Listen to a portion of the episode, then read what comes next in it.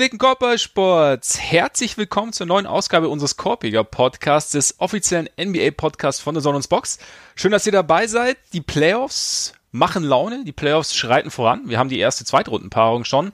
Ansonsten gibt's ähm, ein paar Kollegen, die gern mal 50 oder mehr Punkte auflegen, ein paar, die äh, gern Buzzerbeater zum Sieg treffen und äh, deshalb sitzt er mir wieder gegenüber. Der auch nach über zwei Jahren immer noch unvergleichliche Ole Fergs. Mein Name ist Max Marbeiter und bevor wir in die Playoff oder ins Playoff-Geschehen einsteigen, müssen wir natürlich erstmal gratulieren, Ole. Es gibt äh, die Awards trudeln so langsam ein. Und einerseits Nikolaus Krankenschwester.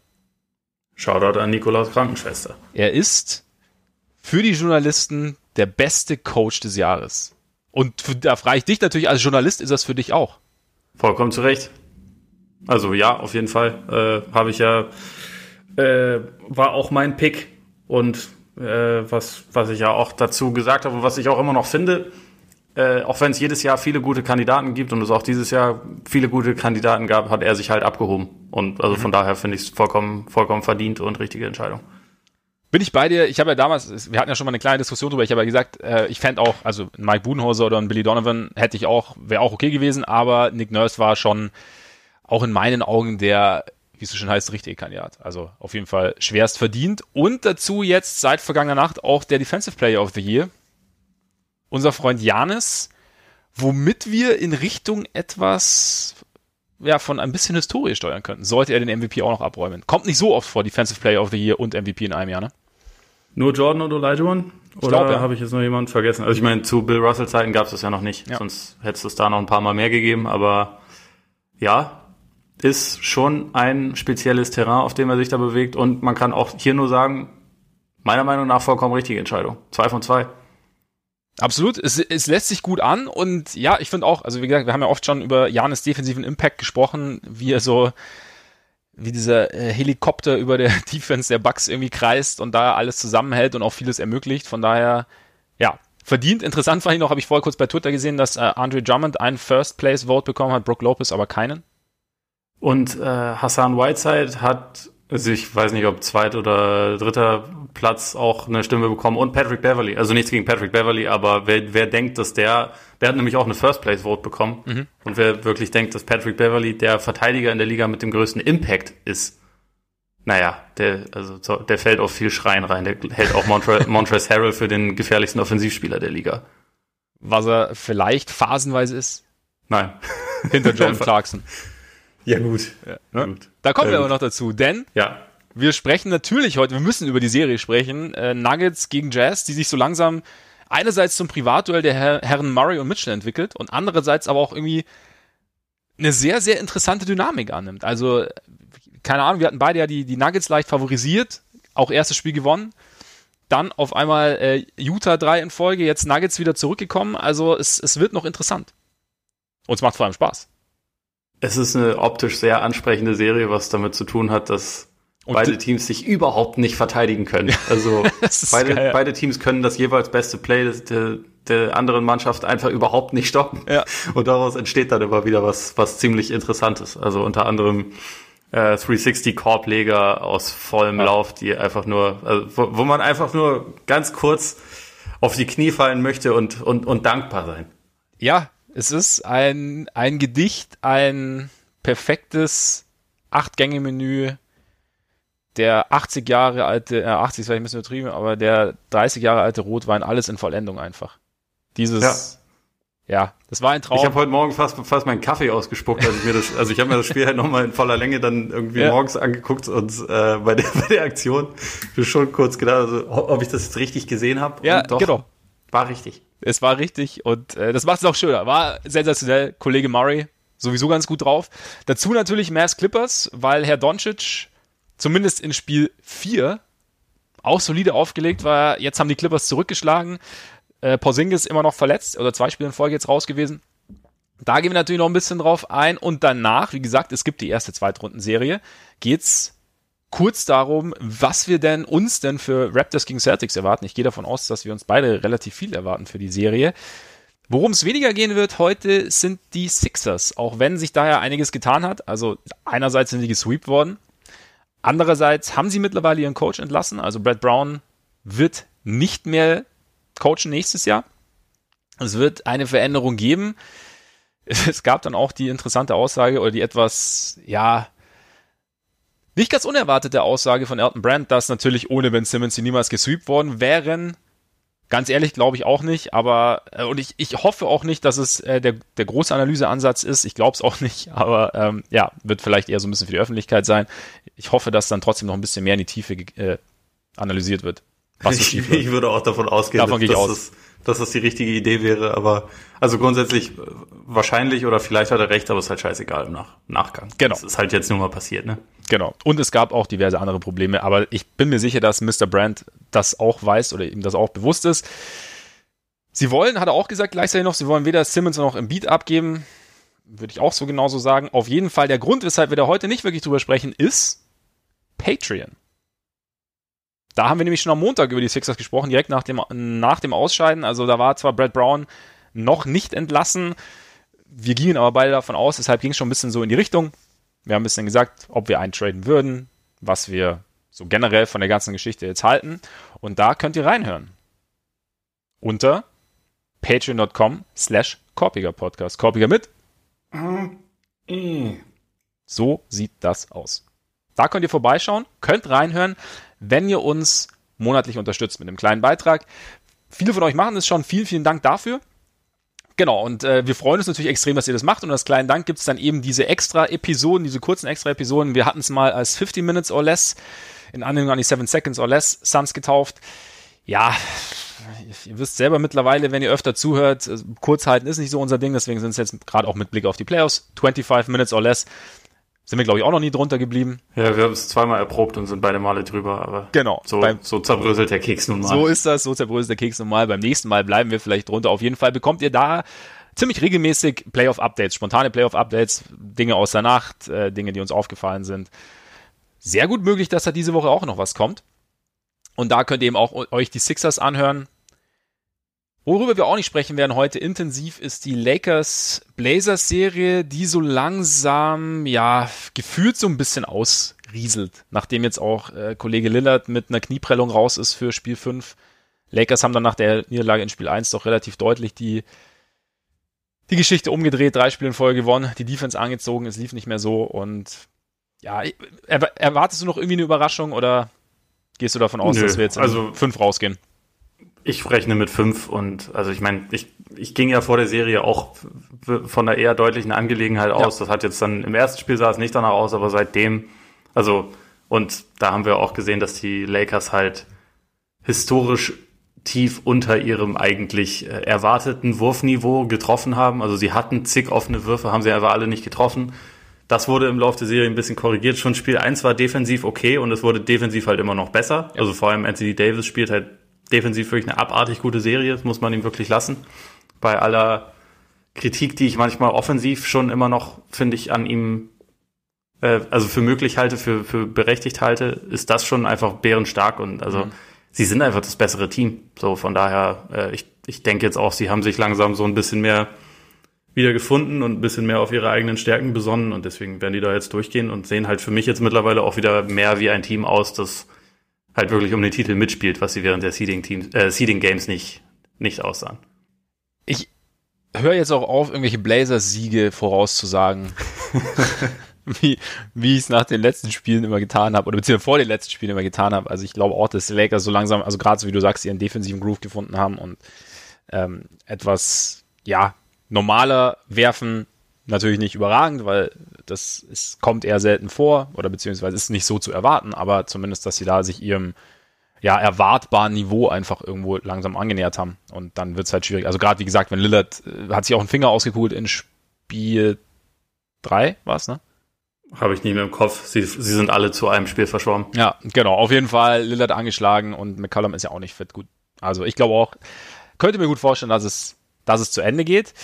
Dann ganz kurz vielleicht noch zur der Vollständigkeit halber. Äh, über Milwaukee, Orlando reden wir jetzt auch nicht so wahnsinnig viel, weil wir gestern beide irgendwie in der, Stimmt, in ja. der Vorbereitung auf, also in quasi unserer Themenplanung irgendwie beide schon davon ausgegangen sind, irgendwie ist die Serie ja schon vorbei. Und dann ist uns eingefallen, ja, einen Sieg braucht Milwaukee ja. noch, aber das wird halt heute Abend wahrscheinlich dazu kommen und da wer weiß, wie viele Leute das bis dahin überhaupt schon geholt, äh, gehört haben und dann genau. überholt sich das ja genauso OKC gegen Houston, was eine wesentlich spannendere Serie ist. Da kommen wir sicherlich auch irgendwann nochmal ein bisschen mehr drauf zu sprechen, aber jetzt gerade genau. fällt die dann heute mal unter den Tisch. Es überholt sich schnell und ja, genau. Also wir, wir hatten tatsächlich eine Preview angedacht, eigentlich für Bucks gegen Heat, bis uns dann aufgefallen ist, dass es ja noch nicht vorbei ist und dass es vielleicht dann etwas voreilig wäre, die Preview jetzt schon online zu bringen. Von daher, genau, sprechen Shoutout wir da an Orlando. Shoutout an Orlando. Äh, sorry, sorry, Steve. Sorry, Nicola. Äh, sorry, Markel. War nicht so gemeint. Ein bisschen schon, aber okay. ja, ein bisschen, aber nur ein kleines bisschen. Ja, Mavs Clippers es war überragend am Sonntagabend nach dem Champions League Finale. Muss ich gestehen, ich habe dazu doch erst Champions League Finale geguckt, um mir dann den, das Ende des Spiels anzuschauen. Hat sich gelohnt.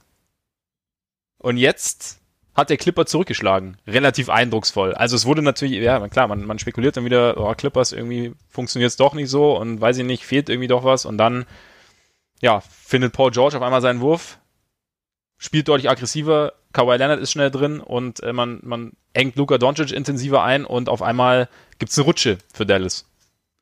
Ja, also das, das war jetzt mal die Partie, in der die Clippers so aussahen, wie wir sie uns mal ausgemalt haben, als wir gesehen haben, dass sich dieses, dieses Team miteinander formiert. Also es waren zwei absolut dominante Stars auf dem Flügel, ja. auf die Dallas überhaupt keine Antwort haben. Dazu ja auch, das war ja auch das erste Mal in dieser Serie, dass Montrezl Harrell wirklich ein gutes Spiel gemacht hat. Also der war ja bisher überhaupt gar kein Faktor ja. eigentlich. Hat ja auch seinen Rückstand gehabt, weil er halt äh, große Teile der Seeding Games oder sogar, ich glaube, er hat sie sogar fast komplett verpasst. Ich glaube auch fast äh, komplett, ja.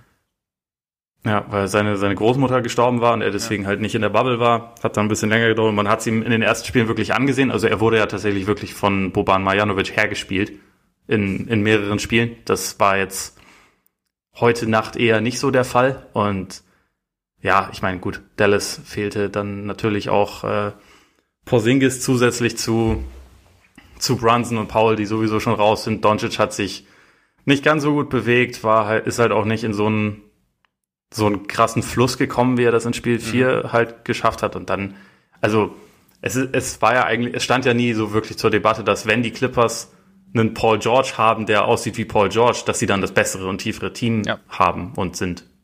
Und das ja, hat sich in dem Spiel halt relativ deutlich gezeigt. Ja, es war so ein bisschen das, was wir uns eigentlich so vor der Serie ausgemalt hatten. Natürlich mit anderen Vorzeichen, irgendwie eben, wie du sagst, also Porzingis raus. Aber halt im Extremfall einfach, weil es dann natürlich, also wahrscheinlich auch durch den Ausfall von, von Porzingis konnten die Clippers dann noch, noch extremer wegziehen. Aber klar, also wie du sagst, dominant auf dem Flügel. Dallas hat da irgendwie gerade defensiv relativ wenig Antworten. Es gibt dann eben die, wir haben ja auch gedacht, dass die Clippers Möglichkeiten haben sollten, Doncic einzubremsen. Und heute hat es eben, oder letzte Nacht hat es dann eben irgendwie, ja, teilweise halt fast schon zu perfekt funktioniert.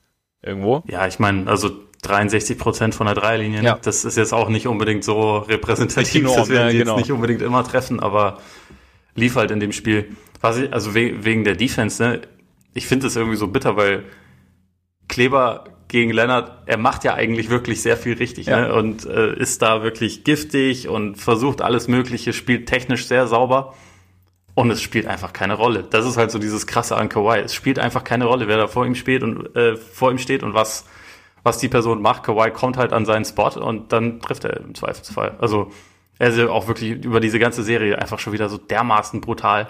Es ist halt ein bisschen ja, also bei Spiel 4 ist es natürlich ein bisschen dadurch in den Schatten gestellt worden, dass Doncic diese ja, Jahrhundert-Performance eigentlich hingelegt hat. Mhm. Also anders kann man das ja gar nicht bezeichnen. Das war ja also nicht von dieser Welt, was er da gemacht hat, aber Kawhi sieht in dieser Serie einfach wieder so dermaßen gut aus und ist, glaube ich, in der Form ist er wahrscheinlich auch der beste Spieler der Welt. Also äh, Playoff Kawhi halt, ne? Also ja ist schon einfach, finde ich, krass beeindruckend. und er spielt halt teilweise auch einfach Pässe, die, die er so vor zwei, drei Jahren noch nicht so im Repertoire hatte. Ja, ja, das stimmt, das stimmt. Aber vielleicht, ähm, um der Liebe zur Alliteration Ausdruck zu verleihen, vielleicht K.O.-Spiel Kawaii und nicht ähm, Playoff Kawaii. Sehr gut. Oder? Ja, super. Super, ne? Ja. Das ist gemacht. Nee, aber es stimmt, es stimmt. Er scheint auch, also er wirkt halt auch, ähm, ja, so ein bisschen dynamischer, ne? als, als normalerweise. Also halt als fitter quasi. Also nicht, ja. also es wirkt so, als, als sei er gesund und als könnte er sich genau so bewegen, wie er es gern hätte.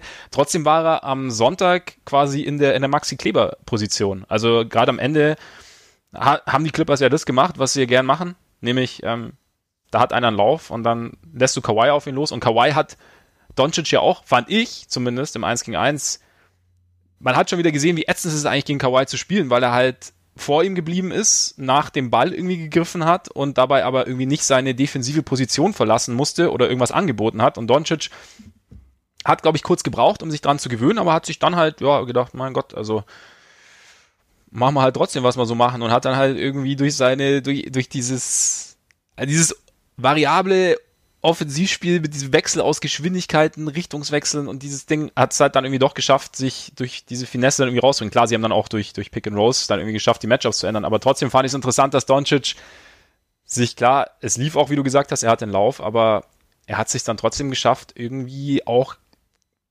gegen Kawhi durchzusetzen und sich davon nicht aus dem Konzept bringen zu lassen. Ne? Ja, man kann halt daran irgendwie auch nochmal sehen, auf was für einem Niveau er einfach jetzt auch körperlich ist. Also das war, ja. glaube ich, als, als Rookie so noch nicht der Fall und es war, ich weiß noch nicht, ob es in, in der Regular Season schon so der Fall war, wobei er natürlich auch irgendwie kurz vor der Unterbrechung war er auch angeschlagen. Also da, ja. da ist er ja auch so ein bisschen, äh, es war nicht seine stärkste Phase in der Saison und er ist ja seitdem einfach wirklich nochmal besser geworden und halt, also gerade dieses, wie er beim Zug zum Korb irgendwie das Tempo verlangsamt und wie er auch äh, nach dem Pick and Roll beispielsweise halt so ziehen kann und den Verteidiger dann auf den Rücken nimmt. Und es ist dann scheißegal, ob das ein Kawhi Leonard ist, der nun mal durchaus Qualitäten hat als Verteidiger ja. oder, oder wer sonst. Also man kann ihn körperlich nicht so richtig zusetzen. Man kann ihn frustrieren.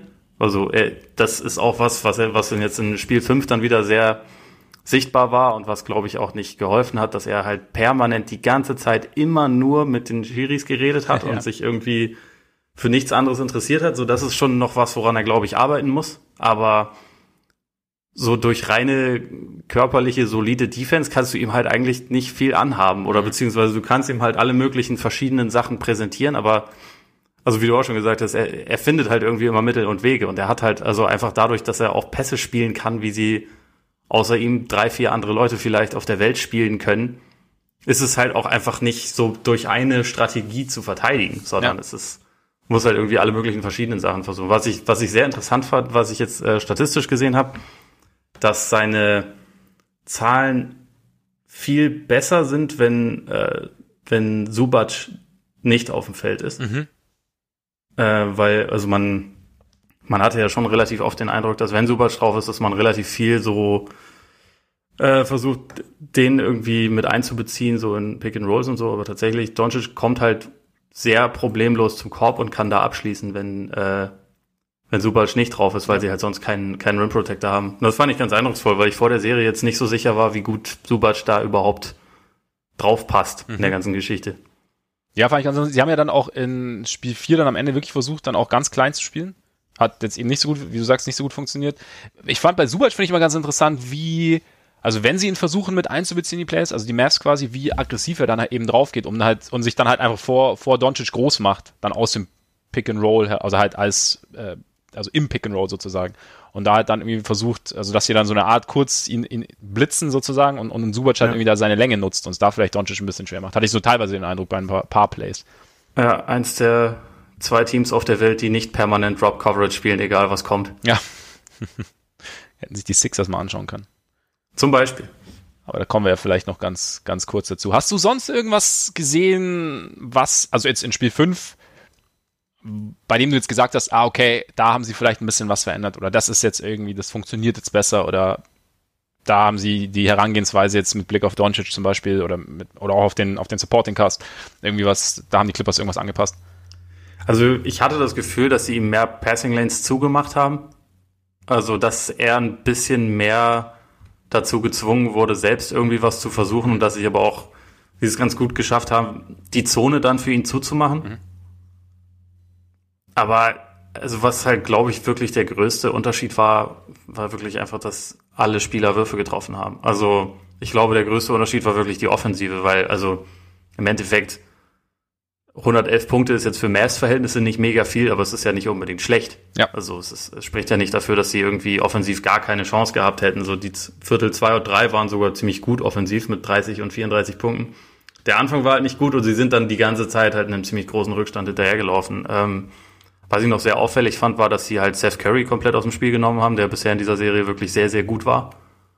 Ähm, Aber ja, für mich war, also das, blöd das klingt, das größte Adjustment war halt, dass sie vorne besser waren. Also mehr, mehr ihr Niveau erreicht haben. Mhm. Also gerade in Person von George, aber auch in Person von, von Harold. Es war aggressiver vorne so ein bisschen, hatte ich auch das Gefühl. Also auch bei George hatte ich von Anfang an so das Gefühl, dass er, dass er einfach mehr attackiert hat, zielstrebiger zum, auch zum Korb gegangen ist mal und halt einfach nicht. Es war ja auch so ein Ding, dass sie relativ langsam gespielt haben eigentlich die ganze Zeit, die Clippers, also in Spiel 4. Wo man ja auch sagen muss, also mal bei allem Doncic und, und was auch immer, ich meine, in Spiel 4 waren, waren die Clippers zwischenzeitlich auch 21 vorne. Also sie haben eigentlich, ja. wenn man so nimmt, kann es auch, also ist, wenn es normal läuft, in Anführungszeichen, dann gehen die Clippers mit 3-1 raus und dann haben wir überhaupt keine Diskussion. Also, oder es kann ja. schnell so passieren, dass es so läuft. Und am Ende, ja, ist natürlich nach so einem Spiel und dann auf einmal steht die Serie ausgeglichen und auf einmal denkt man so, huh, sind sie doch nicht so gut. Oder beziehungsweise haben sie doch noch mehr Probleme, gerade was Einspielen irgendwie angeht. Aber sie haben ja trotzdem über weite Strecken, jetzt im Griff ist übertrieben, aber wirken sie wie das bessere Team. Oder das tiefere Team natürlich. Aber ja, George, er hat ja jetzt gesagt nach dem Spiel, so er hatte echt, er hat das Mentale unterschätzt. Er wäre da so ein bisschen, also eben da in dieser Bubble zu sein, dass man irgendwie eingesperrt ist und also eingesperrt in Anführungszeichen, aber dass man halt also so ein bisschen ja mit Angstzuständen oder Anxiety und ähm, ja so Depressionen irgendwie zu kämpfen gehabt hätte und vielleicht habe ich mir habe ich mir dann gedacht, ist es dann ist man dann vielleicht auch einfach zu voreilig dann so auf also erstmal Playoff P hat er gesagt in OKC war damals, ne? Jetzt läuft's. Ich glaube auch. Ja, genau. Also hat er vor ein paar Jahren gesagt, finde ich weiterhin äh, sich sich selber ähm, schmeichelnde Nicknames zu geben. ja, fragwürdig. Aber keine Ahnung, er hat es vor drei Jahren gesagt, vielleicht würde er es mittlerweile nicht mehr machen. Vielleicht ist er, er sich da ein bisschen weiterentwickelt, habe ich mir im Nachhinein gedacht. Man reitet jetzt natürlich immer noch gern rum, gerade wenn es dann irgendetwas gibt, was dieser Play-of-P-Theorie widerspricht. Und jetzt, wenn ich dann sowas höre und ja, wenn es so war, dann ähm, ja, tut man ihm vielleicht auch ein bisschen Unrecht. Äh, jein. Also ich, ich bin schon der Meinung, also selbstverständlich, dass das eine, also und das kann ich jetzt dann natürlich nur von außen sagen, aber man kann sich das ja denken, dass es eine extrem schwierige Situation ist mental und also keine Ahnung, Oder sowieso, wenn man umgeht zumindest. Also bei, beim genau. einen macht es nichts aus und der andere merkt dann auf einmal so, ob irgendwie. Ne? Genau, und ich kann es aber für mich sagen, also ich bin mir sicher, dass das für mich auch schwierig wäre. Ja. Also wir hatten ja auch schon mal drüber geredet, dass ich jetzt, wenn, wenn, wenn ich die Möglichkeit gehabt hätte, nicht unbedingt gewusst hätte, ob ich da jetzt dreieinhalb Monate in so einer Bubble verbringen ja. möchte, sondern eher nein. Äh, und da bin ich auch nach wie vor der Meinung, weil ich glaube, dass das einfach bei allem Coolen, was man dabei irgendwie mitkriegt, glaube ich, einfach mental schwierig wäre. So, das äh, will ich überhaupt nicht bestreiten. Und also wenn er das sagt, das glaube ich ihm und ich glaube auch, dass dieser ganze Social Media Kram gerade bei ihm schwierig ist, also weil da halt einfach irgendwie sich sehr, sehr viel bei ihm entlädt.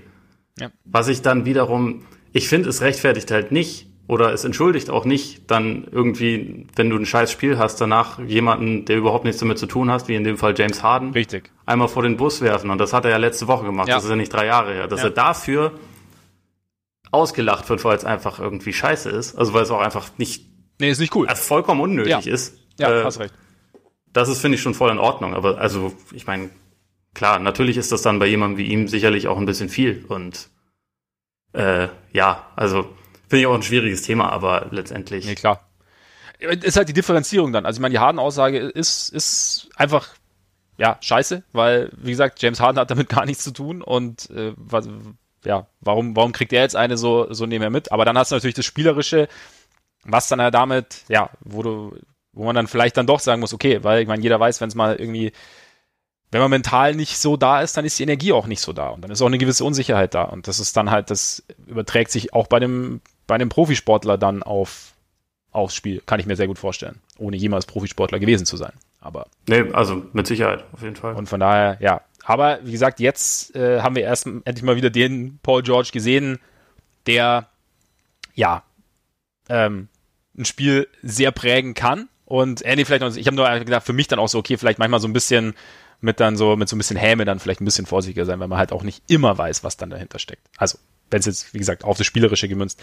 Genau, aber Paul George jetzt, wenn es so bleibt, wäre es nicht schlecht. das, ist, das ist objektiv richtig, ja. ja. Absolut. Also, ich meine, klar, sowieso, wenn sie, äh, 63 Prozent ihrer Dreier treffen, dann werden sie in dieser in diesen Playoffs wahrscheinlich nicht mehr als zwei Spiele verlieren.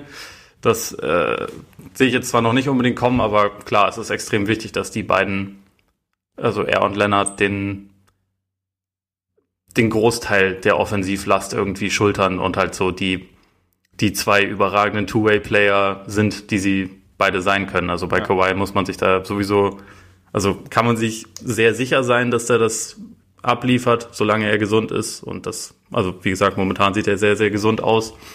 Und auch bei George, also dass er die Fähigkeiten hat, das hat ja niemand bestritten. Nee. Auch ich nicht, der mich, äh, der, der sich öfter mal darüber lustig ja. macht, wie was für ein krasser Superstar Paul George ist, weil er das meiner Meinung nach nicht ist. Aber dass das ein Star ist, der, der extrem, extrem starke Fähigkeiten hat, das ist natürlich, also das hab, würde ich jetzt auch nie bestreiten. Nee, zu Recht auch. Auf jeden Fall, ich meine, wie gesagt, Spiel, es ist ja auch eine gewisse Kritik bis zu einem gewissen Ding ist auf jeden Fall auch angebracht. Aber ja, was ich in dem Fall jetzt auch, äh, Lennart hat ja auch hin und wieder, oder in Spiel 2, nee, Spiel, Spiel 4 auch so ein bisschen Probleme reinzukommen. Ich fand jetzt auch, also einfach, er war halt auch direkt drin im Spiel. Also Lennart hat sich dann teilweise so in die Spiele reingearbeitet, das hat dann einfach besser funktioniert als bei Paul George. Aber es ist natürlich so, konnten sie halt von, von vornherein so ein bisschen, ja, vorne weg marschieren sozusagen. Und was ich noch ganz interessant fand, war so ein, so ein Ansatz von, von Bill Simmons, der gesagt hat, so ihm kommen, also er zieht ja gern irgendwelche Parallelen und manchmal denkt man sich so, hm?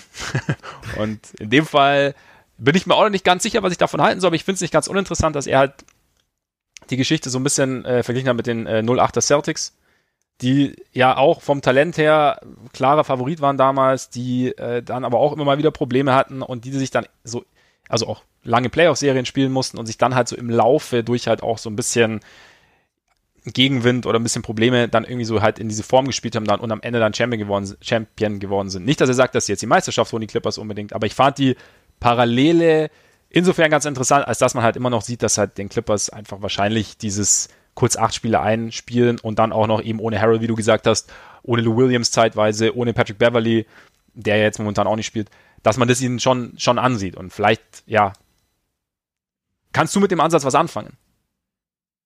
Nicht so richtig. Also ich, ich glaube, ich weiß schon, was er meint, aber ich finde, es gibt so viele Sachen, die sich da ziemlich unterscheiden. Also unter anderem, dass die Celtics damals die Regular Season sehr ernst genommen haben und ja, ja auch dominant angefangen haben und glaube ich sofort das beste Regular Season Team der Liga waren, die mit Abstand beste Defense der Liga hatten und so.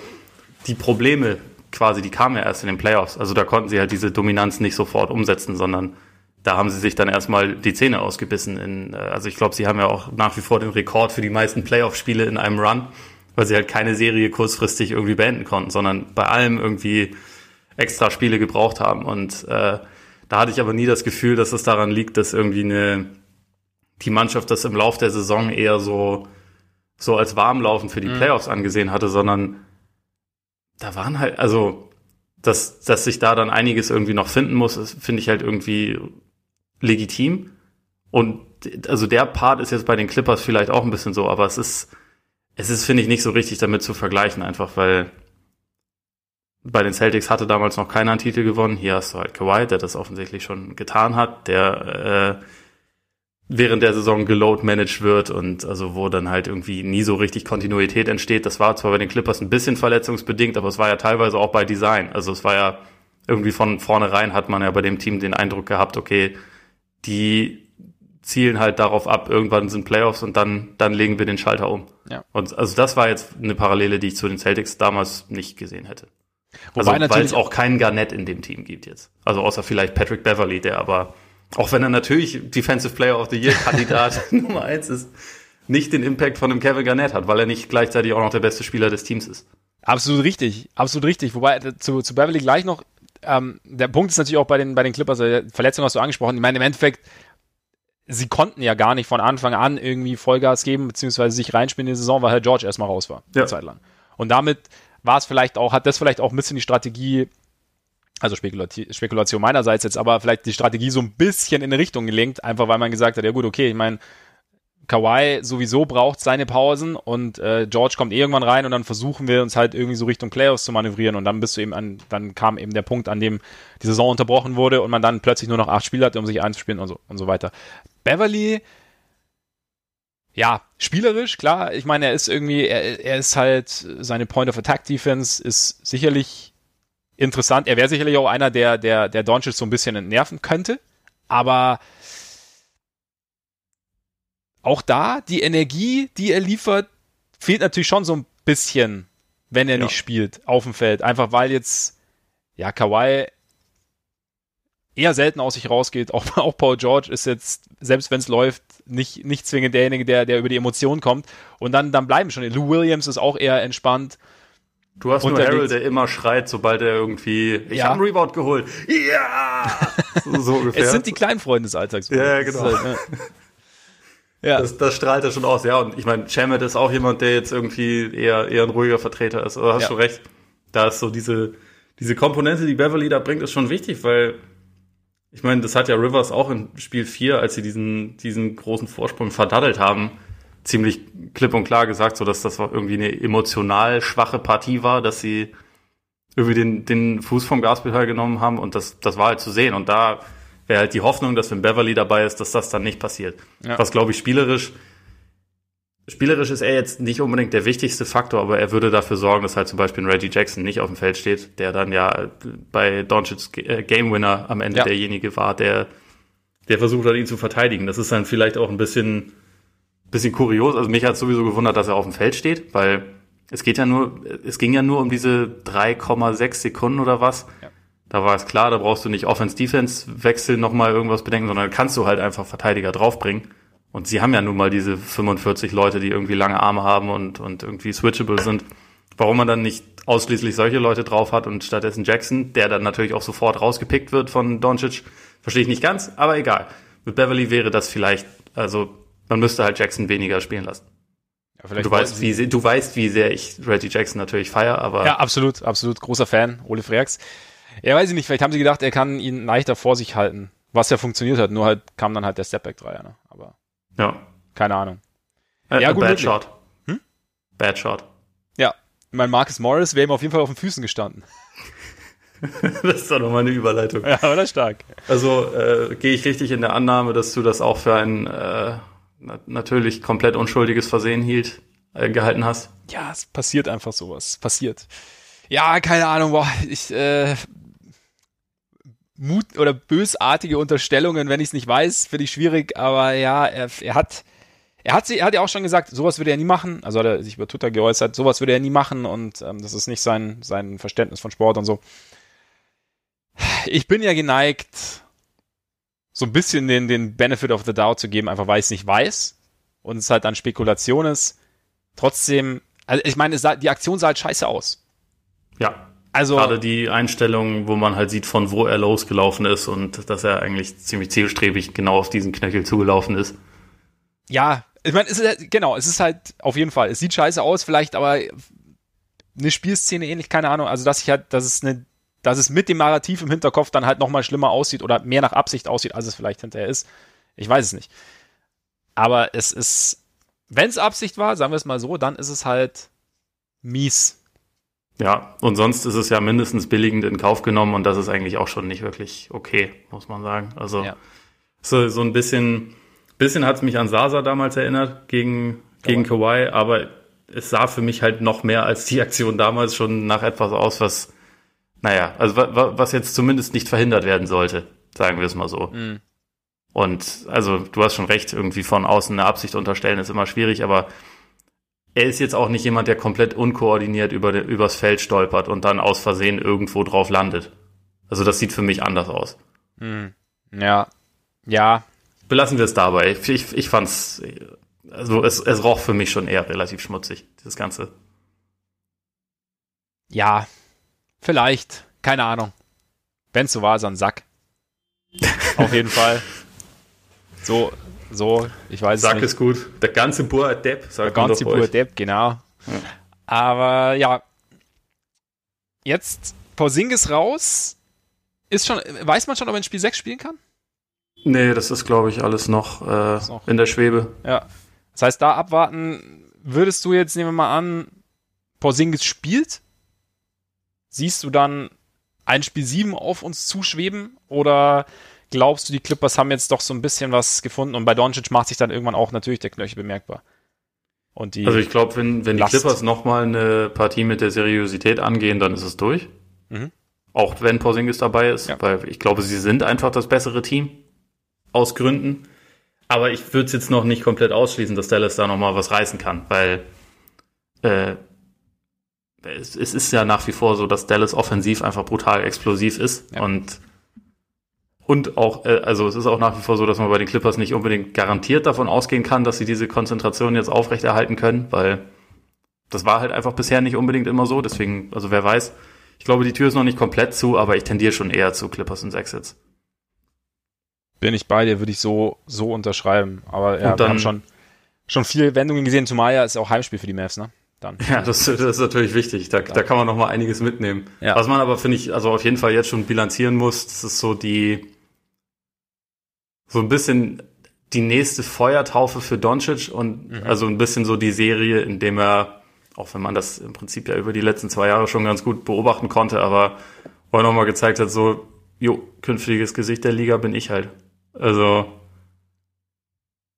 ja. oder von mir aus er und Janis, aber der hat schon echt brutal viele Eigenschaften so von einem absoluten Aushängeschild der Liga. So diese sportliche Exzellenz sowieso, im Alter von 21 Jahren ist er einer der drei oder fünf, weiß ich nicht, besten Offensivspieler der Liga. Defensiv hat er jetzt erstmals so ein bisschen Interesse gezeigt, wo ich dann davon ausgehe, Richtig? das wird ja. sich über die nächsten Jahre noch steigern. Kann körperlich noch besser werden. Er hat irgendwie, er hat ja brutales Charisma, muss man sagen. Und er ist das, halt ja. auch, er nimmt ja jedes Duell an. Das finde ich halt auch so geil. Also es ist ja keiner, der jetzt irgendwie ja, das sind Paul George und Kawhi Leonard und, und Marcus Morris oder wer auch immer, die versuchen mich jetzt irgendwie physisch anzugehen. Der lässt sich halt davon nicht beirren. Also, wie gesagt, er lässt sich halt teilweise nerven, aber es geht nur darum, dass er halt irgendwie denkt, er kriegt Calls nicht. Und es ist ja nicht so, dass er irgendwie körperlich vor irgendwas zurückschreckt. Und äh, der, der, hat schon echt, der hat echt alles. Also das komplette Paket. Was er noch lernen sollte, was ich auch nicht so ganz verstehe, warum ist, warum ist Doncic so ein schlechter Freiwerfer? Ja, habe ich mich auch gefragt. Also in diesen Playoffs jetzt äh, sind das bisher 68 Prozent. Das müsste ja nicht sein. Also nee. an der an der Wurfbewegung oder so liegt's ja offensichtlich nicht. Vielleicht ist das noch irgendwie so ein Punkt äh, Fokus. Aber auf jeden Fall etwas, was er, was er noch verbessern kann. Ich meine, auch in der Regular Season war er nur 76 Prozent, da, da geht ja mehr. Aber man kann halt irgendwie, finde ich, obwohl er jetzt schon so dermaßen überragend ist, man sieht ja immer noch genug, woran er arbeiten kann. Und das ist dann irgendwie schon eine relativ krasse Aussicht. Vor allem, man sieht Dinge, also die mit Arbeit zu verbessern sind. Ja. Also das ist halt was und ja, wie gesagt, gerade Freiwerfen und sowas, das ist ja, ist ja durchaus machbar. Gut, ich meine, vielleicht hat er einfach seine Nerven nicht im Griff, das kann natürlich sein. So wirkt er auf mich auf jeden Fall. Ja. Als wäre er der nervöse Typ. Äh, ja, absolut. Ja. ja. Und vielleicht kann auch, vielleicht gibt es ja auch die Möglichkeit, irgendwie, weiß ich nicht, so Stepback-Freiwürfe oder so. Vielleicht fällt ihm das leichter. ich weiß ja, nicht. wahrscheinlich. Ich meine, auch den Dreier hat er in der, in der Regular Season nur zu 32 Prozent getroffen. Ne? Also ja. es sind natürlich auch fast alle schwere Würfe, die er Das nimmt, ist halt das Ding bei ihm, ne? Also wahrscheinlich so, so, dass er mal über die 40 kommt, davon würde ich jetzt gar nicht unbedingt ausgehen. Einfach weil nee, halt ich auch nicht. Aber wenn er die auf 35 Prozent schon mal hochschraubt, dann ist ja. er halt auch, also ich meine, er hat jetzt schon in der Saison irgendwie 29 Punkte im Schnitt aufgelegt. Also ja. der hat dann auch ohne Probleme 33 drin, wenn er halt einfach seine Freiwürfe ein bisschen besser trifft und vielleicht einen Stepback-Dreier mehr, mehr im ja. Korb unterbringt. Also es ist, ich meine, statistisch sowieso, aber auch spielerisch. Also man sieht ja auch einfach auch die Next Level Defense in den Playoffs bringt ihn ja nicht aus dem Spiel. Und das ja. finde ich halt einfach, also das ist einfach ein richtig krasses Zeichen. Das finde ich auch, ähm, so geil, wenn einem Leute jetzt, also wenn man Doncic abfeiert und so, ja, der ist so jung und guck mal, was der jetzt schon macht. So, ja, ja, ja, aber muss auch bedenken, der war ja in Europa auch schon gut. Also das ist ja jetzt nicht überraschend. Der hat ja einen Vorteil gegenüber anderen Leuten, die so jung sind. So, hä? Also vorher war doch Europa noch so, der hat es nur in Europa gebracht. Ja, also vor allem, also das, das Argument konnte ich in seiner Rookie-Saison verstehen, wo man ihn halt daran gemessen hat, ist er jetzt ein besserer Rookie als andere. Aber jetzt geht's ja schon lange nicht mehr darum. Also er ist zu dieser Diskussion ist er ja schon lange entwachsen. Er misst sich ja nicht an DeAndre Ayton oder so, sondern an nee. LeBron und Harden und an an Janis und wem auch immer. Also er ist ja jetzt schon auf so einem Level. Ja. Das ist ja, es geht ja nicht mehr um um die Kategorie darunter. Und deswegen, also sowieso, wenn jemand in dem Alter so krass abliefert, warum diese Not, das zu relativieren? Also man kann ja auch einfach sagen, boah, das ist halt schon einfach saugeil und das einfach auch mal ein bisschen genießen. Es ist Absolut. ja eigentlich nicht nötig, da dann sofort irgendwie zu, oh, Moment, da müssen wir aber jetzt auch. ja gut, aber du weißt ja, der erhobene Zeigefinger wird sehr, sehr gern genommen. Ja, aber Ja, finde ich, bin ich absolut bei dir, äh, würde ich zu, zu 100% unterschreiben, alles Richtung Doncic. Und jetzt, jetzt trifft deine gottverdammten Freiwürfe. Genau. Fang endlich damit an. Aber jetzt müssen wir vielleicht noch ganz kurz zum Sportlichen wegkommen, weil nach diesem Spiel hat äh, Doc Rivers ja ein sehr, eine sehr emotionale Pressekonferenz gegeben. Und zwar mit Bezug auf Jacob Blake, einen Schwarzen, der bei einer Polizeikontrolle siebenmal in den Rücken geschossen wurde. Der im Krankenhaus liegt, also er, lebt noch, der im Krankenhaus liegt, ähm, eventuell äh, querschnittsgelähmt ist, der im Endeffekt, ja, er wollte, ist in sein Auto gegangen, hat vielleicht nicht das gemacht, genau was die Polizei gesagt hat, aber das ist kein Grund. Und äh, Doc Rivers hat sich dann sehr, sehr emotional dazu geäußert. Ähm, ihm ist auch kurz die Stimme versagt und ich fand's deshalb irgendwie so, so berührend quasi oder so, so unter die Haut gehend, weil er einfach, weil man schon diesen, diesen Schmerz, den glaube ich eben Afroamerikaner in den USA einfach teilen, weil man den halt einfach bei ihm mal rausgehört hat. Einfach, es war jetzt nicht kein, keine Wut oder kein ähm, jetzt ist Schluss, sondern es war einfach so, also er hat dann gesagt, so, wie so, wie, wie oft sollen wir dieses Land noch lieben oder wie sehr sollen wir dieses Land lieben, das uns nie zurückliebt und ähm, dass er, es geht nicht darum, die, die Polizei ähm, zu defunden, sondern einfach nur das, die ganze Geschichte zu ändern. Und er hat halt einfach, es war so ein, es war halt so, so ein extrem ehrlicher, berührter Moment und so, so ein Moment, eigentlich der Schwäche, der sich dann, finde ich, in so eine Stärke umgekehrt hat. Und es ist halt einfach, keine Ahnung, ich weiß einfach nicht, wie, wie sich das, wie man diese Scheiße noch relativieren kann.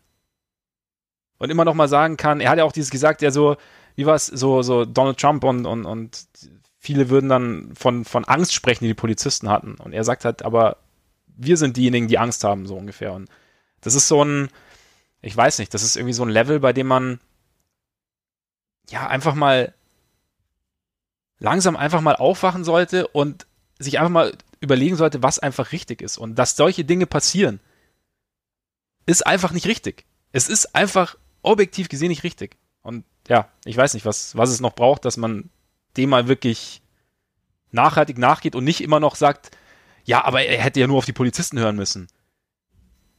Ja, also, also was dass, soll das? dass das nicht das Thema ist, es sollte es, eigentlich jedem klar sein. Ja. Also das sollte wegen George Floyd klar sein, das sollte das wegen äh, Breonna Taylor klar sein. Also es, es gibt mehr als genug Fälle, es gab mehr als genug Fälle und also ähm, mir ist es auch irgendwie mit, mit Rivers sehr nahe gegangen, weil man weiß bei dem halt auch, als der Spieler war, wurde seine, sein Haus niedergebrannt von Rassisten.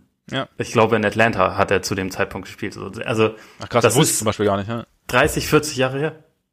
Das ist 30, 40 Jahre her und mhm. also es gibt halt immer noch, also das, das Thema ist ja deswegen kein Stück weniger aktuell und dass das irgendwie da jetzt gerade vor allem auch noch mal alle beschäftigt, ist halt auch irgendwie, also ich meine gestern der ganze, dieser ganze Spieltag stand ja im Prinzip unter dem Zeichen und die Raptors ja. haben überlegt, ob sie überhaupt antreten sollen jetzt äh, für Runde zwei, ja. weil sie, also weil es ja irgendwie die ganze Zeit auch immer diese Abwägung gab, lenkt das, was wir hier jetzt machen, davon ab, was wir sozial erreichen wollen. Und ich meine, wenn jetzt Spieler denken, wir müssen hier weg, wir müssen, wir müssen raus, wir müssen irgendwie was tun, kann ihm, äh, kann ihn niemand übel nehmen. Also wäre vollkommen verständlich, weil es ist halt einfach unfassbar. Also ich meine, es war ja klar, dass jetzt nicht,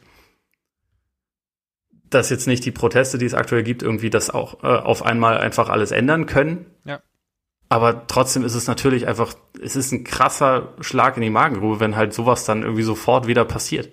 Also ich irgendwie mir, und mir fehlen auch so mittlerweile einfach die Worte. Das ist ja. Äh, ja. und also was, was Rivers gesagt hat, ist mir auch einfach total nahe gegangen, ja. Weil irgendwie man, dass er auch gesagt hat, I should just be a coach. So, ja, ja, eigentlich schon. So, aber irgendwie gefühlt muss er halt irgendwie dann permanent auch noch diverse andere Rollen einnehmen. Ja, und es ist einfach, ja, es ist einfach nicht richtig und es muss einfach aufhören, dass wir, dass wir Unterschiede machen. Niemand hat mehr oder weniger verdient, weil er irgendeine Hautfarbe hat, irgendeine Nationalität hat, irgendeine Religion anhängt. Das ist einfach, ist kein, das ist nichts, das, das ist, das ist ein optischer Unterschied oder ein, ein Glaubensunterschied, aber es ist nie, kein Wertunterschied und das muss endlich mal aufhören. Das geht einfach, das ist, ja, das ist einfach nicht richtig. Und ich weiß nicht, ich weiß nicht, woher diese Denke kommt, dass, dass das irgendwie angemessen wäre, aber es. Aber ich finde es, wie gesagt, ich finde es gut, dass sie, dass sie da ähm, weiterhin äh, die Stimme erheben. Ich bin jetzt ja wirklich, also ich fand auch die Aussage von, ich glaube, Ben Vliet hat es ja gesagt, der hat dann auch so gesagt, dass wir quasi nicht spielen und dass dann ähm, sozusagen dann der Besitzer der Bugs, also weil es war ja in Wisconsin mit Jacob Blake, dass er dann irgendwie auch ein bisschen Druck auf den Gouverneur aussieht, weil es, keine Ahnung, es muss da, ja, dass da halt, dass man der, der Sache halt nachgeht und dass sie da schon, dass halt laut solche Überlegungen angestellt werden, einfach, ja, um halt vielleicht nochmal irgendwie dann einen Schritt weitergehen zu können, um da halt wirklich mal nachhaltig was, was ändern zu können. Keine Ahnung. Aber ich meine, im Endeffekt beginnt es halt bei der Denkweise jedes Einzelnen. Ja. Also, und je mehr Leute, die vielleicht noch in eine Richtung denken, beginnen umzudenken, desto schneller kann sich das ändern. Ja, und also ich meine, das, das unterstreicht halt auch nochmal, wie wichtig das ist, halt einfach zu wählen und die Mittel, ja. die man hat, einzusetzen. Ja. Also egal wie groß oder klein diese Mittel dann auf einen selbst wirken. So ja. eine Stimme ist halt eine Stimme. Absolut, absolut. Und auch als Einzelner immer seine Impulse zu hinterfragen. Also natürlich wirkt einem vielleicht manches fremd, aber die Frage ist dann im nächsten Schritt, was mache ich damit? Also wird daraus eine Wertung oder sage ich einfach, der oder diejenige sieht anders aus und das war's ja. im Endeffekt. Und ja, leite ich daraus zu viel ab? Meistens vielleicht ja oder im Normalfall. Und dann gehe ich bewusst damit um. Oder versuch's. Ja, Jetzt bin ich gespannt auf deine Überleitung. Ich auch. ähm, ja. Boah, schwierig. Tut mir leid, aber das, muss, das, musste, das musste sein. Ja, auf jeden Fall. Nee, äh, ja, ich würde sagen, wir gehen dann einfach wieder zu etwas, ja, etwas freudigeren Seite dieser äh, ganzen Basketballgeschichte momentan, zum Sportlichen, weil, wie gesagt, wir haben die, die Serie Jazz Nuggets, macht sehr viel Spaß und ich hatte mir ehrlich gedacht, ehrlich gesagt, hatte ich erwartet, dass äh, Jokic da uns sehr viel Spaß bereiten wird. Ich hatte auch ein bisschen mehr mit Michael Porter gerechnet. Ich hatte auch, war auch gespannt, wie es bei den Jazz laufen wird, aber dass äh, die Herren Murray und Mitchell so sehr im Mittelpunkt stehen, hatte ich nicht gedacht. Zum Einstieg vielleicht mal ganz kurz so die Zahlen bis jetzt der beiden in der Serie, weil die sind ja durchaus solide. Ich meine, Mitchell 37,6 Punkte, 54,5 Prozent aus dem Feld, 32,3 Prozent von draußen, 93,9 Prozent Dreier, äh, Freiwürfe, sorry. Dazu 5,6 Assists. Murray 30,9 Punkte, 55,7 Prozent aus dem Feld, 52,4 Prozent von draußen und nur 2,8 Versuche pro Spiel, aber immerhin 100 Prozent Freiwürfe. Und noch 6,8 Assists dazu. Äh, wir haben ein handfestes Perimeter-Duell, würde ich sagen.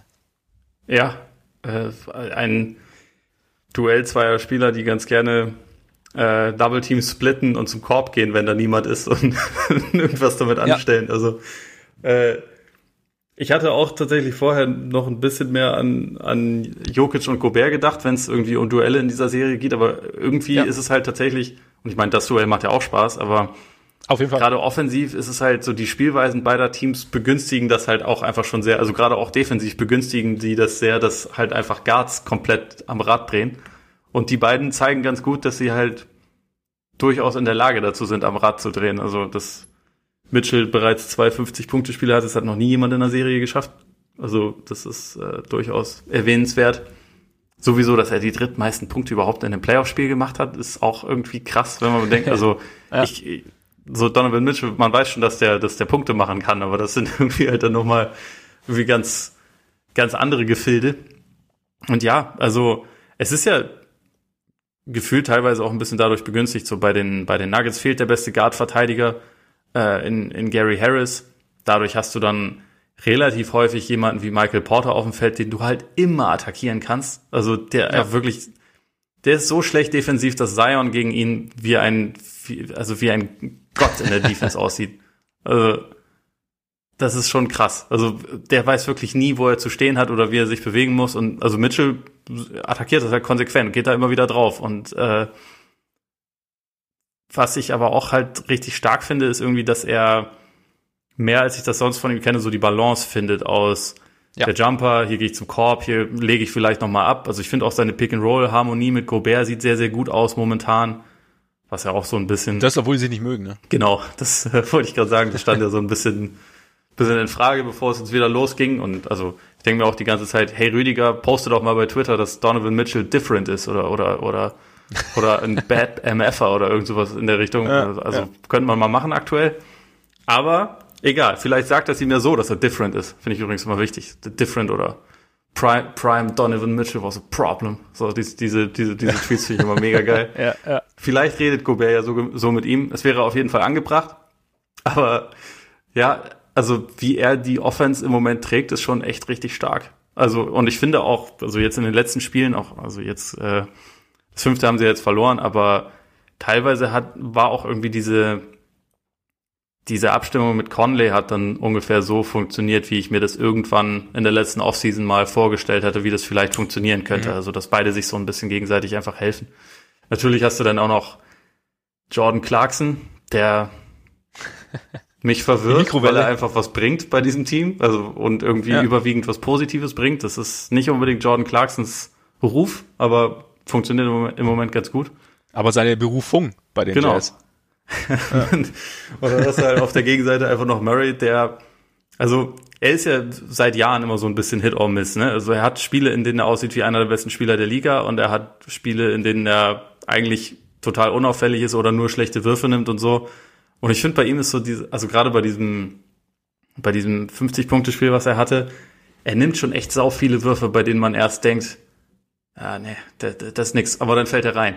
Also so, so irgendwie lange Zweier ohne Balance, also wo die Beine irgendwie so ein bisschen komisch kicken. Also ich finde so, seine Jumper sehen fast immer ein bisschen schief aus, weil er einfach seine Beine dabei komisch bewegt. Aber er trifft halt ja. an guten Tagen alles. Und dann diese Athletik, die er teilweise noch mitbringt, also gerade auf dem Weg zum Korb, das ist also, ich finde, man hat das gar nicht immer auf dem Schirm, wenn man ihn spielen sieht, was für ein Athlet das eigentlich ist. Aber dann, dann kommen halt solche, also dann, dann zieht er auf einmal mit einem unfassbaren Tempo los, kann dann krass finishen und so. Also, wenn der gut drauf ist, ist er einer der unterhaltsamsten Spieler der Liga. Ja, ich mag die Mischung von ihm in der Offense mittlerweile. Also so dieses, also ich finde auch, also er hat ja, was auch, was er bei Doncic immer sagt, also ich vergleiche ihn jetzt nicht mit Doncic, aber so dieses, dieses Gespür dann, wenn es läuft, für, für die Geschwindigkeit und für den Richtungswechsel, finde ich, ist bei ihm schon auch. Und wann er halt von draußen abdrückt und, und klar, überdreht er gern mal. Aber ich finde, ich finde, er hat da jetzt eine bessere Balance gefunden. Natürlich auch, weil der Wurf fällt. Also dann sieht natürlich alles etwas besser ausbalanciert aus, wenn du, wenn er so fällt, ja. dass du am Ende auf 50 Punkte kommst oder jetzt halt wie in Spiel 5 auf, auf gut 40. Aber ich finde, er, er wirkt, er wirkt schon ein bisschen kontrollierter auf. Ja, ich, ich glaube, also ich habe gesehen, er hat irgendwie seit dem dritten Viertel von Spiel 3 oder so auch kein Turnover mehr. Irgendwie sowas? Das ist halt krass, ne?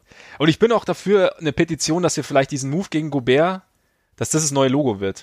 Ich hätte auch nichts dagegen einzuwenden. Weil, keine Ahnung, das äh, treibt mir so ein bisschen die Freudentränen ins Gesicht. So flüssig in dem Spiel habe ich das zuletzt von Vince Carter gesehen. Ja.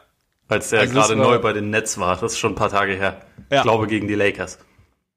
Aber da, da, da, das hatte ich damals gesehen und so, oh, das geht. Ja. So.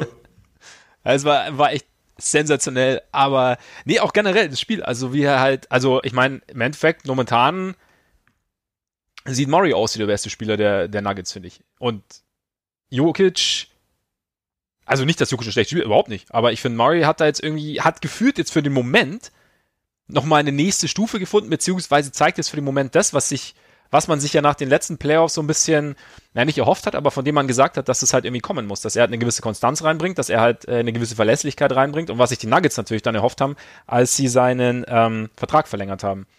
Aber ja, dieses Duell, keine Ahnung, mit Mitchell, ich finde es halt ganz interessant, dass es halt zwei Spieler sind, denen im Verlaufe der Saison auch zu Recht oft nachgesagt wurde, dass sie halt so ein bisschen oder gern mal ein bisschen überdrehen und gern mal so ein bisschen auf deshalb auf der weniger effizienten Seite des Scorings oder Offensivspiels sind. Und dass die beide jetzt für sich so eine, ja, irgendwie so einen Tunnel gefunden haben, in dem sie das, was sie machen, so dermaßen nachdrücklich machen können, dass einfach die, also klar, auch begünstigt durch die gegnerische Defense, die vielleicht sich darauf nicht so gut einstellen kann, aber dass sie halt da einfach, ja, einen, einen Weg für sich gefunden haben, dass es halt, dass es halt dauerhaft funktioniert. Und ich finde, also bei Mitchell, wie Mitchell so das, das Double Team splittet immer wieder, und im richtigen Moment antritt und sich da irgendwie durchwindet und generell, was sein Playmaking angeht, wie er sich der auch verbessert hat, die Entscheidungsfindung, wie du schon gesagt hast, ist schon, ich finde es ich find's beeindruckend zu sehen irgendwie. Finde ich auch. Also ich bin trotzdem auch gespannt, wie das dann aussieht, wenn es irgendwie in einer Serie geht, die, also wo das gegnerische Team ihm einfach defensiv ein bisschen mehr ja. zusetzen kann. Also irgendwie einfach mit einem giftigen Verteidiger, der vielleicht ein bisschen, bisschen längere Arme hat und gleichzeitig irgendwie auch agil ist, weil er hat schon auch Platz, ne? Also er hat auch Platz für ja, um seine Entscheidungen zu treffen. Er hat, er kann immer wieder Pull-up-Dreier nehmen, wo halt einfach ein Block von Gobert reicht, dass er einen komplett freien Wurf hat, weil halt einfach die, die Nuggets oft so spielen, dass, dass Jokic irgendwo in Richtung Zone parkt oder, oder an der Freiwurflinie oder so und dann ist jedes Mal der Platz da. Aber das nutzt er sehr, sehr gut aus und das, ja. das muss man ihm dann zugutehalten. Was äh, wegen äh, dass Murray jetzt für dich aussieht, wie der äh, aktuell aussieht, wie der beste Spieler der Nuggets. Ich finde, er ist auf jeden Fall der, dem dieses Matchup am besten passt. Also ich glaube, dass mhm. das Problem bei Jokic so, der ist ja als Scorer, abgesehen von einem Spiel, also Spiel drei war ja nicht gut, aber ansonsten hat ja wirklich abgeliefert, ne? Also Absolut. hat in, in der Serie, glaube ich, irgendwie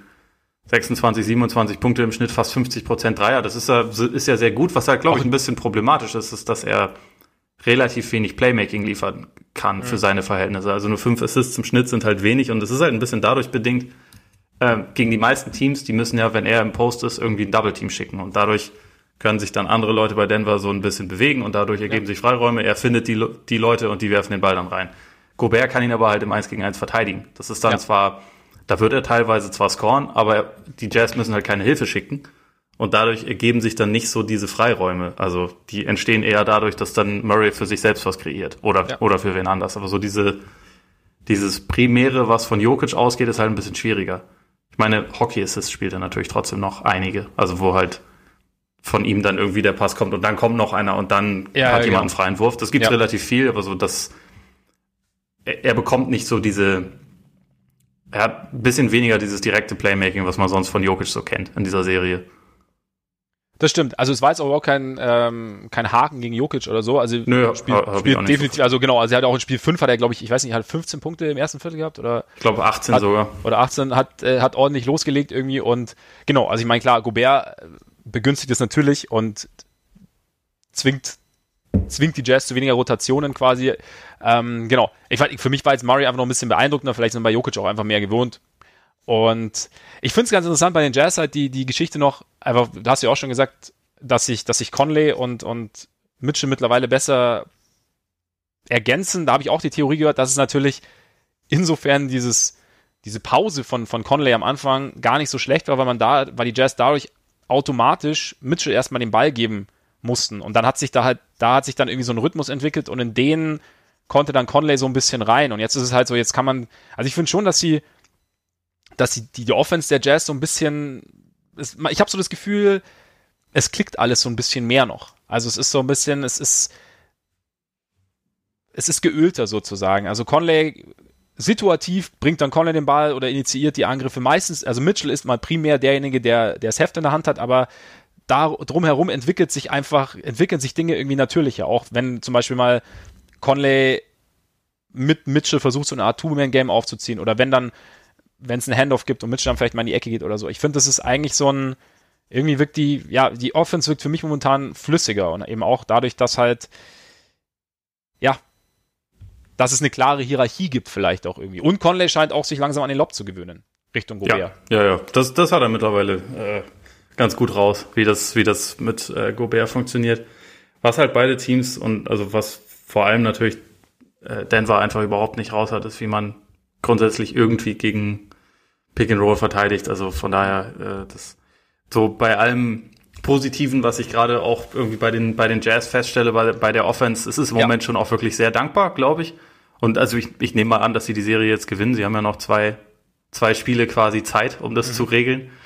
Ähm, und ich bin wirklich sehr gespannt, wie das dann gegen eine bessere Defense aussieht, weil die werden sie ja kriegen, wenn die Clippers sich durchsetzen, wovon ich halt auch dann doch ausgehe. Und ja. äh, ich bin wirklich sehr gespannt, inwieweit die Clippers das besser schaffen, halt mehr Druck auf den Ballhändler auszuüben, weil im Moment, so wie Denver verteidigt, beziehungsweise nicht verteidigt, spielt das den Jazz schon auch einfach unfassbar in die Karten. Ich meine, Denver hat eine der schlechtesten Defenses in der Bubble oder so, war es nicht so? Ich glaube, sie haben die schlechteste. Die also schlechteste. sie hatten auf jeden Fall während der Seeding Games die schlechteste. Und also ich habe nicht die das Gefühl, dass sie besser geworden besser ist. Geworden, ja. ja. sie haben jetzt einmal 107 Punkte nur zugelassen, aber vorher waren es ja immer über 125 Punkte.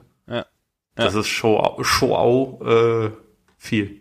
Das ist, ja, durchaus. Ich meine, es begünstigt natürlich auch alles, hast du auf jeden Fall recht. Aber ich finde auch, dass die Jazz was mir ganz gut gefällt, dass sie die Positionen relativ zielstrebig besetzen. Halt immer so, so, so halt dafür, dadurch für gutes Spacing sorgen, dadurch da, für eine, eine gute Raumaufteilung sorgen. Ne?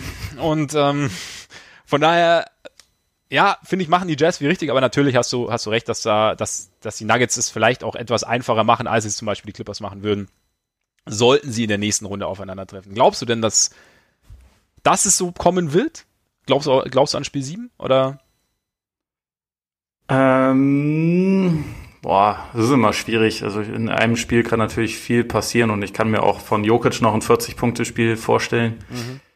Ähm, boah. Ja, Tendenz geht zum siebten Spiel. Was meinst du? Ich habe, ich hatte einfach Bock auf ein siebtes Spiel, also gerade in der Serie. Ja, ich auch. Und ähm, unverhofft, deswegen, ne? Also vor der Serie ja. dachte ich eigentlich nicht, dass das jetzt irgendwie so eine der unterhaltsamsten sein würde, ja. aber sieht echt so aus. Da muss ich halt auch einfach sagen, ich finde halt, für mich ist halt ein ein Duell zweier offensiv ziemlich guter Guards ist für mich halt, finde ich halt brutal geil. Also da, da habe ich, da habe ich mit am meisten Spaß dran irgendwie.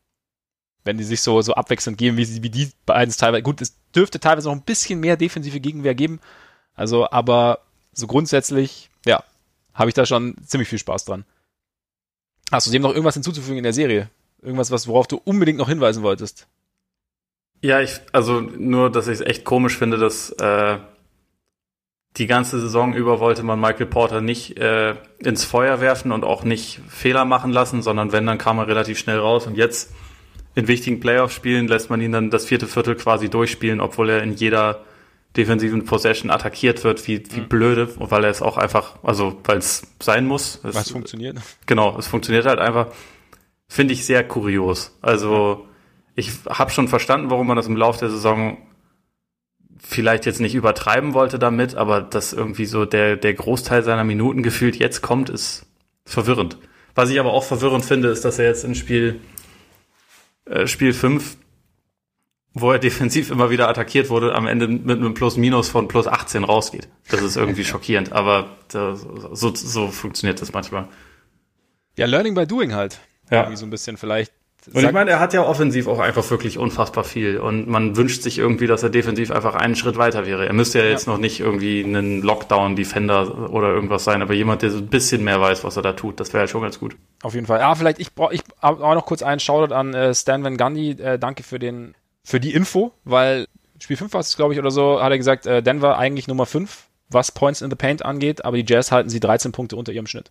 Spricht auch wieder für den Kollegen Gobert. Ja, absolut. Und für den Kollegen Van Gandhi, der echt super ist als, als Co-Kommentator, ja. finde ich. Ja, finde ich auch.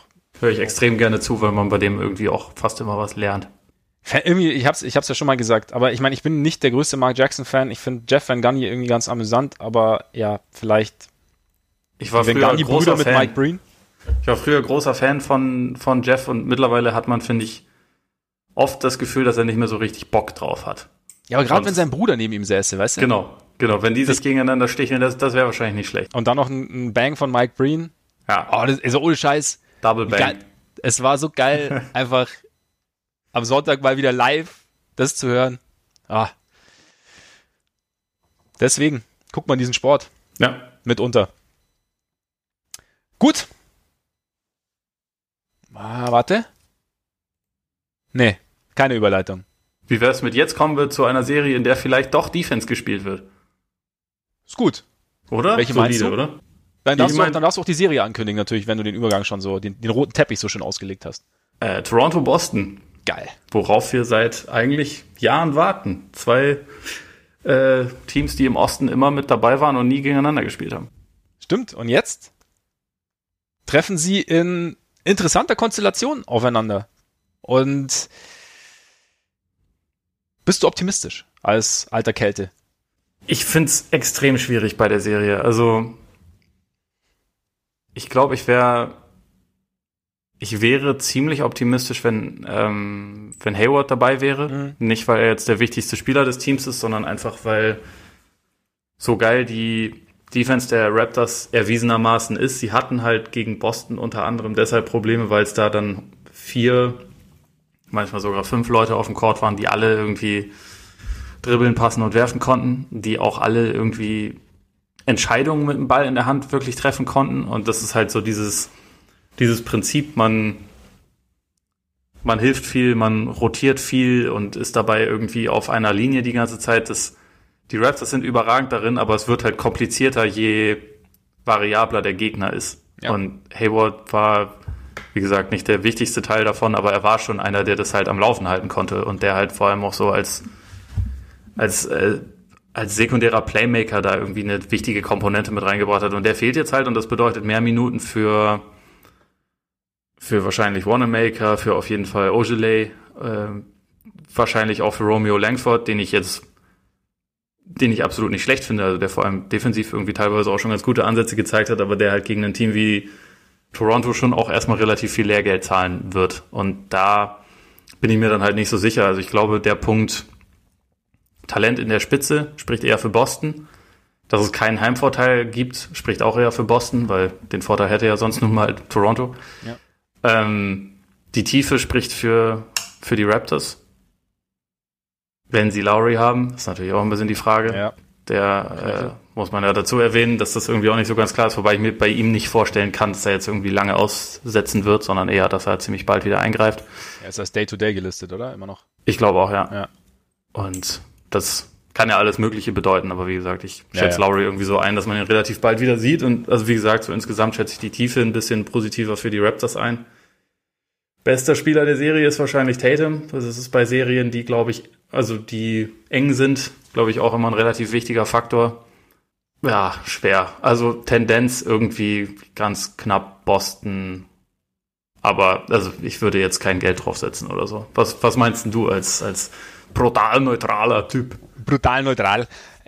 Ja, also ich sehe es ähnlich. Es, es, es schlägt so in mehrere Richtungen aus. Also ich bin schon für mich wenn ich so ein bisschen drüber nachdenke, wir haben ja also in letzter Zeit öfter über die Raptors gesprochen und da haben wir eben über diese Vielseitigkeit gesprochen, vor allem halt auch über diese ganz, über die, diese vielen smarten Spieler. Und im Endeffekt hast du das, ist die, sind die Celtics so ein bisschen, natürlich nicht, nicht exakt gleich, aber sind, sind ähnlich konzipiert, irgendwie was das angeht. Nicht ganz mit der Tiefe, aber zumindest wenn du so die ersten, jetzt ohne Hayward ist es ein bisschen weniger geworden, aber die ersten fünf, sechs dir anschauen würdest und da bin ich eben gespannt, wenn wir dann halt, also ich, ich glaube, dass es eng wird und wenn es dann in die entscheidenden Phasen kommen wird, wie, wie sich das dann zum Beispiel auf die Raptors Offense auswirkt. Weil, ich meine, die Celtics verteidigen ja, verteidigen ja auch ziemlich gut selber. Ja. Rotieren ziemlich gut, haben ziemlich viel Länge. Und wie das dann die Raptors Offense vielleicht sogar einbremst und inwieweit wir dann vielleicht auch sehen, dass die oder das, inwieweit sich dann bemerkbar macht, dass die Raptors nicht diesen ganz dominanten Offensivspieler haben. Also Siakam ist ja schon, hat wieder einen Sprung gemacht und vielleicht ist es auch ein rein subjektiver Eindruck, aber ich vertraue Tatum ein Stück mehr als Siakam. Ich auch. Was Scoring angeht. Und sehen auch ein bisschen vielseitig und einfach auch ein bisschen sicherer, was das angeht. Und da bin ich gespannt, inwieweit die Celtics die, ähm, die Raptors da einbremsen werden. Gleichzeitig gibt es ja auch immer den Punkt, dass ähm, ja, kleine Guards nicht unbedingt einfach zu verteidigen sind. Auch für die Celtics nicht. Da bin ich gespannt, ob äh, Fred Van Vliet ihn so ein bisschen, bisschen wehtun kann. Ich halte ehrlich gesagt Van Vliet fast für den wichtigsten Offensivspieler in dieser Serie für, okay. für Toronto. Aus den Gründen oder? Ja. Also auch weil, weil er im Moment halt einfach sehr gut aufgelegt ist und mhm. also ich meine, es ist ein bisschen die Frage, was äh, Boston mit Kemba machen wird, also wo der versteckt wird. Ja. Ein sehr interessanter Ansatz wäre, ihn auf Gasol zu verstecken, weil Gasol halt einfach nicht wirft. Aber ich meine, wenn, wenn das dann Post-Up-Möglichkeiten gibt, dann ist das, glaube ich, zu extrem, kannst du nicht machen. Aber eigentlich kannst du Kemba relativ schlecht auf entweder Lowry oder Van Vliet so richtig ansetzen, meiner Meinung nach. Dann vielleicht Anunobi. Anunobi ist aber mittlerweile auch ziemlich gut da drin, Mismatches zu bestrafen und, und Backdoor zu gehen und mittlerweile ein guter Shooter und so. Also Finde ich ein bisschen schwierig. Und ich kann mir halt vorstellen, dass Van Vliet relativ viele viele Lücken sehen wird, weil er halt momentan auch einfach sehr gut ist. Kann ich mir auch gut vorstellen. Bei Gasol frage ich mich halt, inwieweit Gasol, wie viel, wie viel Spielzeit Gasol denn bekommt. Also, weil ja. die Celtics ja doch etwas kleiner unterwegs sind und auch etwas dynamischer unterwegs sind und könnte ihn auch vor Probleme stellen. Also, dass da vielleicht, ja, dass, dass, dass die Raptors da vielleicht ein bisschen um, umplanen müssen. Ja, Kemba ist, ein, Kemba ist ein guter Punkt. Wobei offensiv natürlich, meine, die, die Sixers haben ihn, haben ihm ja netterweise gestattet, sich so ein bisschen in Rhythmus zu spielen. Ja, das werden die Raptors halt nicht machen. Ja, genau. Also aber da kann man sich auf jeden da. Fall drauf verlassen, dass die so blöd nicht sein werden. Ja, ja, auf jeden Fall. Ähm, aber äh, der Rhythmus ist da. Von daher, ja, es wird, es wird auf jeden Fall interessant. Wo ich auch gespannt bin, ähm, was sich Nurse generell defensiv oder halt Nurse und sein Coaching-Staff defensiv einfallen lassen werden, ähm, und welche Schwäche der Celtics Offense er besonders häufig zur Geltung kommen lassen will. Also das ist ja immer so ein Punkt bei den Raptors. Hast du da, wie siehst du das? Hast du da irgendwas, wo du sagst, wow, da könnten sie, da könnten die Raptors ansetzen? Hast du Schiss, dass die Raptors ansetzen? Schwierig. Also, das ist eine gute Frage, weil im Prinzip sie erlauben ja relativ viele Eckendreier, so zum Beispiel. Mhm. Äh, das ist ja so Teil ihres Designs und die Celtics wiederum sind aber im Osten das beste Pull-Up-Shooting-Team und auch eigentlich so an guten Tagen können sie halt von überall wirklich ziemlich heiß laufen und also sind vor allem ja auch ein, ein Dreier werfendes Team. Deswegen bin ich mal gespannt, inwieweit man das erlaubt. Aber also die Raptors sind halt auch ganz gut da drin, dass halt quasi die richtigen Leute die Würfe nehmen. Ja. Vielleicht wird man also viel dafür. Ich, ich kann mir gut vorstellen, also nachdem ja selbst die Sixers das gemacht haben und das nicht unbedingt die schlechteste Idee war, Thais kann jetzt schon mal die ganze Zeit Dreier nehmen, weil der wird viele offene Dreier haben. Mhm. Es wäre ganz gut, wenn er mehr davon trifft als jetzt in der Serie. Auch ein Smart wird man eher dazu provozieren, dass er die Würfe nimmt. Also sie werden ja viel mehr ein Augenmerk darauf legen, dass man irgendwie gerade Tatum und Walker, vielleicht auch Brown ein bisschen mehr von der von der Dreierlinie wegjagt, damit sie mhm. halt irgendwie in, in, äh, in den Zwischenzonen dann ihre Würfe nehmen müssen, beispielsweise. Und ja, finde ich kompliziert. Also, weil im Prinzip die Spielweise der Celtics offensiv ist eigentlich schon dafür ausgelegt, auch einem, auch einem Team wie den Raptors weh zu tun. So wie die spielen. Aber also wie das dann genau funktioniert, ich meine, äh, der Krankenschwester wird schon im Zweifel auch irgendwas Verrücktes wieder einfallen, aber also es. Vielleicht, vielleicht ja doch äh, wieder Camper aus der Mitteldistanz und alles andere wird weggenommen. Funktioniert zwar, aber das ist dann halt, wenn du andere Dinge einfallen. Meinst, meinst, meinst, meinst du Kebab und äh, Kebab macht äh, 50 Midrange-Punkte im Schnitt in der Serie? Ja, genau, aber bei, beim Rest läuft halt nichts. Ja. Ja, schwierig, weil, also vor allem, weil ich, ich sehe jetzt bei Tatum eigentlich auch nicht so wirklich, was man gegen den macht, dass er quasi gar keinen offensiven Impact haben kann. Mhm. Man kann ihn vielleicht ein bisschen mehr dazu verleiten, dass er halt so zu, zu äh, schwierigen Midrange-Pull-Ups gezwungen wird dass man ihm halt den Weg zur Zone frei macht, was jetzt äh, nicht frei macht, sondern halt zustellt, was jetzt sowieso nicht unbedingt seine größte Stärke ist, zum Korb zu kommen, sondern ja. halt irgendwie, dass man ihn mehr dazu forciert, so aus der Mitteldistanz drauf zu ballern. Die Würfe kann er zwar treffen, aber das ist ja natürlich nicht der effizienteste Abschluss. Also ich bin da grundsätzlich, finde ich halt das total faszinierend, weil man halt auf beiden Seiten ja auch extrem kreative Coaches hat, die sich auch ja. trauen, während im Spiel dann alle möglichen Sachen auszuprobieren das macht es echt extrem interessant, das stimmt. Also da, da auf diese, diese kleineren Stilmittel, die dann so, so zwischen den Zeilen irgendwie versteckt sind bei den beiden. Das macht ähm, die Serie für mich auch stilistisch zum Beispiel viel interessanter, als wenn jetzt eins der beiden Teams gegen Milwaukee spielen würde. Also nicht, ja. weil es irgendwie zwingend ein höheres Niveau ist, sondern weil es irgendwie ja, unvorhersehbarer ist. Ja, genau, ein bisschen spannender ist. Ja. Und man das Gefühl hat, da wird jetzt nicht eine Sache einfach gemacht, wie, wie das halt Milwaukee macht, so ohne, ohne wahnsinnig viel dabei währenddessen dann nochmal so das, das Spiel im Spiel sozusagen. Ja. Und bei den beiden Teams, die haben halt nicht dieses, dieses eine überbordende Jahrtausend-Talent wie Janis, ja. sondern die machen es halt irgendwie über andere Sachen wett. Und ja, ja da, also ich, ich kann mir vorstellen, dass das halt eine total interessante Serie dadurch auch wird. Ich, ich bin mir auch sicher, dass sie lang geht.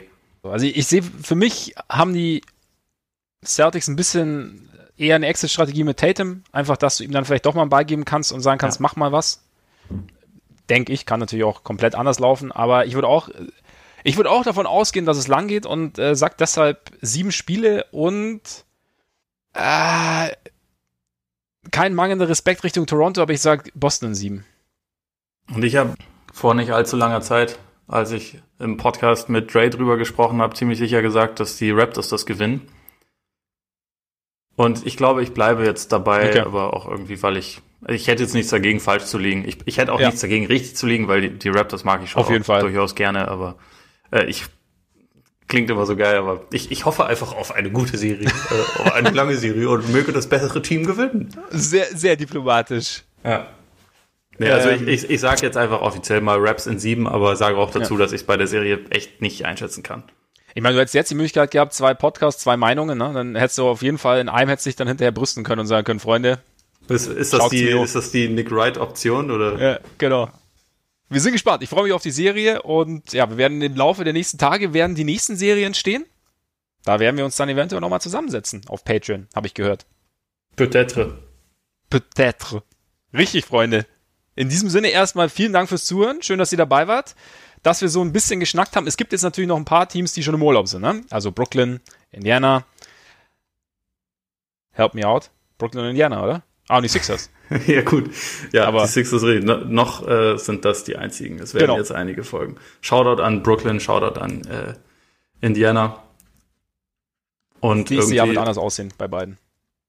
Ja, also ich meine, bei den Pacers weiß ich gar nicht so genau, wie es aussehen wird. Äh, Finde ich schwierig. Dass der Kollege Sabonis wird ja da sein, wird ja dabei sein. Ja, aber ist der Kollege Oladipo noch da und will man das eigentlich so bei dem Setup beibehalten, wie man es jetzt aktuell hat oder ja. oder wirbelt man da vielleicht noch mal wieder was durcheinander? Ich, also ich glaube ja, schon, also dass Oladipo ja ein Name aussehen. ist, den man den man im Auge behalten muss im Sommer. Das genau wie bei den, bei den Netzen, äh, nicht im Sommer, in der Offseason, Himmel, Arsch und Zwirn. Du weißt, was ich meine. Und ich ähm, absolut. bei den, bei den Netzen auch Levert und äh, Allen muss man auch irgendwie im Auge behalten. Jacques Vaughn, der jetzt dann Coach wird, also nachdem Shams jetzt ja auch als zehnter Reporter auch nochmal davon berichtet hat, dass äh, die Nets Greg Popovich gerne hätten. Glaubst du es dadurch jetzt noch mehr? Jetzt ist es für mich ein Fakt. Aber ja, also, dass, dass sie davon träumen, ist, glaube ich, ist, glaube ich, wirklich, ich glaub, ein, wirklich Fakt. ein Fakt. Ja. Nee, aber ich fände ich fänd's, ich fänd's schon spannend.